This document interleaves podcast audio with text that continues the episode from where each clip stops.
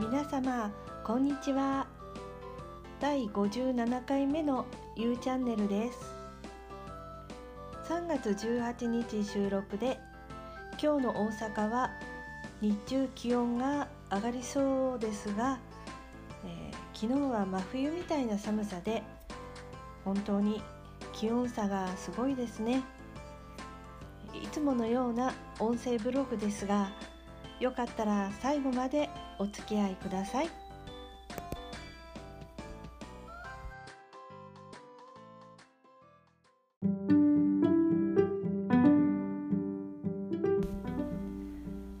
夜中の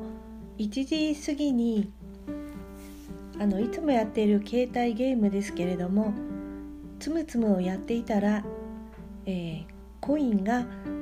1111 1が4つ並びましたので思わずスクショを撮ってしまいました。で朝になってみてからその検索をしてみたらエンジェルナンバーの1が4つ並んだ時それはあの願いが自分の願いがもうもうすぐ叶うそういうようなラッキーな数字であ数字みたいです。だからちょっとあのそのことを知って、えー、ワクワクしています。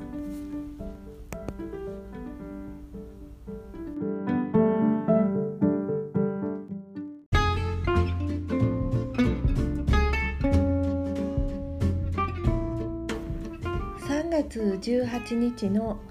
ネットニュースを見ていたんですけれどもその時にえっ、ー、とえーと、3月17日の18時14分配信の記事で「えー、外へ出た猫はどこへ行く?」大規模調査の結果がついに判明っていう記事が流れてきました。ということで、えー、猫の話題を2つ、えー、おしゃべりしてみたいと思います。えその Yahoo ニュースの記事は、えその外へ出た飼い猫が一体どどんなところを歩き回ってるかっていうような調査ですね。えー、なんかちょっとそこに興味を引いたのであの見てみましたそしたらあの6カ国で 900, 900匹の飼い猫に、えー、GPS をつけたそうなんです。まあ、その調査はやっぱりこう野生動物を襲うこととか事故の、え懸念もあるからそういう調査をしただと思うんですがね。でそれで調べて1週間調べてみたそうなんですけれども、えー、ほとんどの猫にとっては、えー、自宅の近くが一番らしいっていうことで 100m 以内にいたのがほとんどだったみたいですね。やっぱりこう食べあのほとんどねあの飼い猫っていうのは虚勢手術をしたり避妊手術をしていますしもう餌もあの十分に与えられているのでやっぱりそんなに遠くまで歩き回るっていうかそういう目的がないからぱりそのあんまりこう動き回らないで家の近くにいるよっていうちょっと興味深い記事でした。それであの基本は怠け者っていうそのそれがですねちょっと目にそのタイトルが目に飛び込んできて基本は怠け者っていうことでまあそのその飼い猫のその調査した猫の全体の7%以外はだからほとんどがもう怠け者認定されてしまったっていうことなんですよね。まあ、ほとんどな 100m 以内にいましたってことでなんかねその基本は「怠け者」っていうそのタイトルのえー、怠け者っていう言葉に私は反応してしまったんですよね。ちょっとその辺はやっぱりこの自分がやっぱり仕事してないっていうような自分のことを自分を責めてる内容とちょっとリンクしてしまったかなっていう感じです。えー、猫の話題2つ目は、えー、先日先週先週末先週末この前の土日のどっちかで、え、買い物行った時にペットショップあのイオンモールの中ですよね。イオンモールの、えー、駐車場に停めてそれから中に入っていくんですけどまあどうなんでしょう。全国のイオンモールどこでもそうなんでしょうか。とにかくすごく広いのであの、まあエスカレーターとかもねあの、まあ大体イオンモールこう細長か細長い作りだったりちょっと複雑だったりするのであのどこのエスカレーターに乗れ乗ったらあの駐車場も車を止めたところに一番近いというような私はいつも駐車場を出てからだいたい頭にこう入れておくんですよね。だからあのー、食料品などを買った後であの車に戻る時もあのどのエレベーターに乗ったら一番こうあのー、まあ、最短でというかあのすっきりと帰れるあの車まで行けるなっていうことがあの頭にあるんですけれどもなんか夫はなんかそういうところが全くなくてだから私がしっかりその車を止めた場所 A とか B とか、ね、B の例えば76だったり B の55とかねそういうのは私がこういつも覚えているんです。またごくたまに私がなんか何も覚えてないで行った時なんかはひどい時は本当に車を探しどこに止めたか探し回るのにすごい時間がかかったりします。まあそんな感じで、えー、食料品、まあ、その日も食料品を買い終わった後であのー、まあでもちょっと私も一瞬ぼーっとして夫についていったらあのー、違うエスカレーターに乗ろうとしてたんであこっちじゃなくてあのあっちのエスカレーターに乗った方があの分かりやすいよっていうふうに言ったんですけどなんかそれに対して返事もなく聞こえてるのか聞こえてないのか歩いていくもんですからまあそれで行ったんですね。そしたらあのペットショップの脇を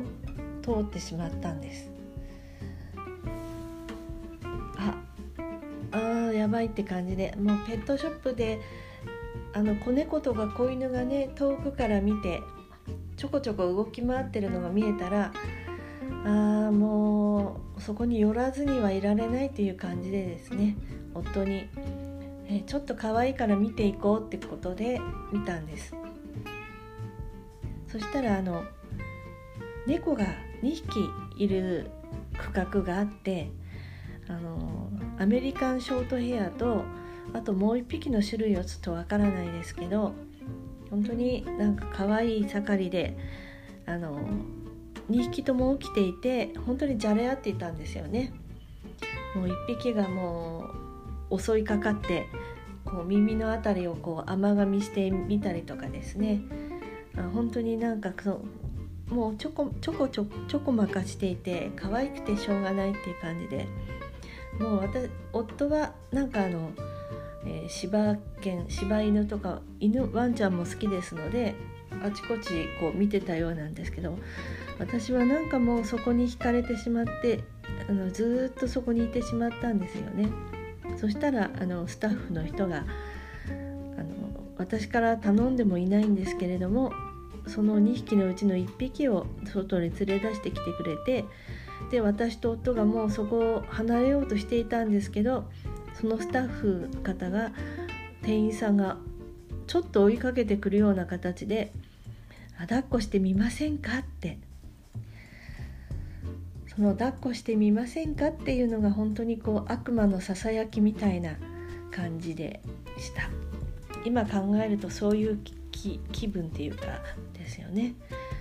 うん、それでなんかそれを「あ結構です」って強く断ることもできずにですね「あいいんですか?」みたいな感じで夫と一緒にこうテーブルテーブル席についてしまって、えー、その可愛い猫猫を抱っこしてしまいました最初は夫が抱っこしてその若い男性の店員さんにいろんなことを質問して言ってたんです質問してる内容はもう飼った猫飼ったことがあるから知ってるでしょってこうツッコミを入れたくなったぐらいに、まあ、いろんなことを質問していて、まあ、質問されたら店員さんもねちょっとやる気が出るんでしょうかね。若い男性の店員さんでしたけどなんかニコニコしていろいろ答えてくれてうんそれで夫がね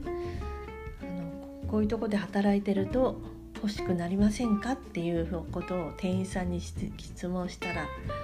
本当にそうなんですよって。1年ぐらいもうここで働いてるんですけどもう今まで2匹もお迎えお持ち帰りしてしまったってお迎えしてしまったって言ったかな。猫とワンちゃんと1匹ずつ。それで、えー、月々2万ぐらい払ってるんだっていうような話とか。まあ、そんな話をする中ででですね夫から私にその猫が、えー、移動してきてああ私ももう本当にその時の気持ちは何て言って表現していいかわからないっていうかもう本当に抱っこしたとた瞬間に何て言うんでしょう。なんか今まで自分の中にはなかった何かの気持ちがこう湧き上がってくるというか愛情ホルモンっていうかなんなんていう気持ちなんでしょうね本当になんか抱っこした途端にこう腕の中がほんのりあったかいというか思ったよりもなんかちょっと熱いぐらいに感じてあなんか可愛くて私も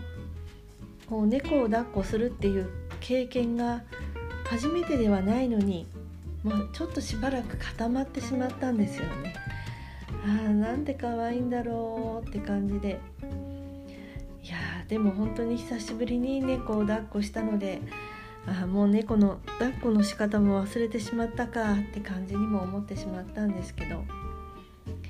えー、結局なんかしばらくこう夫がこう店員さんに説明するのを聞きながら、えー、猫をえー、こわごわな撫でてみたりとか、えー、いろいろしながらでじーっと顔を見たら確かに子猫だから可愛いんだけどいやちょっとねなんかその辺はちょっと冷静に見てしまったんですけれどちょっときつめな顔顔だなというか前に飼った猫はもうちょっとかあのかわい可愛かったって言ったらなんですけど、まあ、どちらかといえばそれはメス猫だったみたいですけどまああの可愛いというよりはちょっと美人綺麗系の顔顔というかそういう顔の猫ちゃんでした。猫の種類も聞いたんですけど忘れて夫にも後で家に帰って聞いたけど、まあ、夫も忘れていてっていう感じで。まあひとときのあれは何でしょうか。本当にひとときのやっぱり幸せというか猫はその猫ちゃんは、うん、40何万でしたまあそれでね後ろ髪を引かれながらそのペットショップを去ったわけなんですけれども、えー、夫に私がこんなことを言って言いました。ねあのどうしても飼いたくなったら、えー、保護猫を飼うってこともできるのよできるんだよっていうことでもうねいろいろそのワクチンを打ったりとかいろいろ健康診断みたいに受けてそのぐらいの病院にかかった費用ぐらいだから例えば1万とか1万円ちょっととかそれで、えー、信頼できる人からその譲り受けることもできるって、ね、なんかそんな具体的なことまで話しましたけれども、えー、まあ、そういう猫に関する話題が2つ思い出したので話してみました。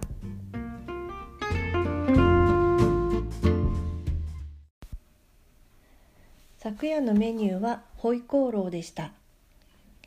いつもはクックドゥの、えー、本当に簡単な調味料を使ってるんですねだけど最近あの焼肉のタレとお味噌を混ぜた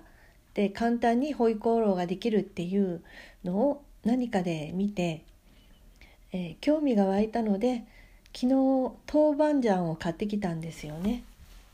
それで、えー、焼肉のタレと